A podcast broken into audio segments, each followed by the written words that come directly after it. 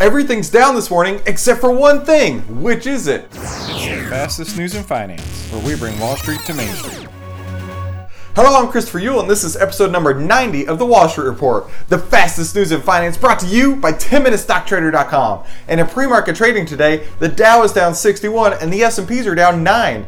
Oil, that's down 85 cents to 67.91. Gold, that's down $11.90 to 1,216. And Bitcoin, that's a surprise on the day, up 5 entire dollars to 7,380. And finally, the VIX, volatility index, which goes up when the market goes down, that's up 36 cents this morning at 1246.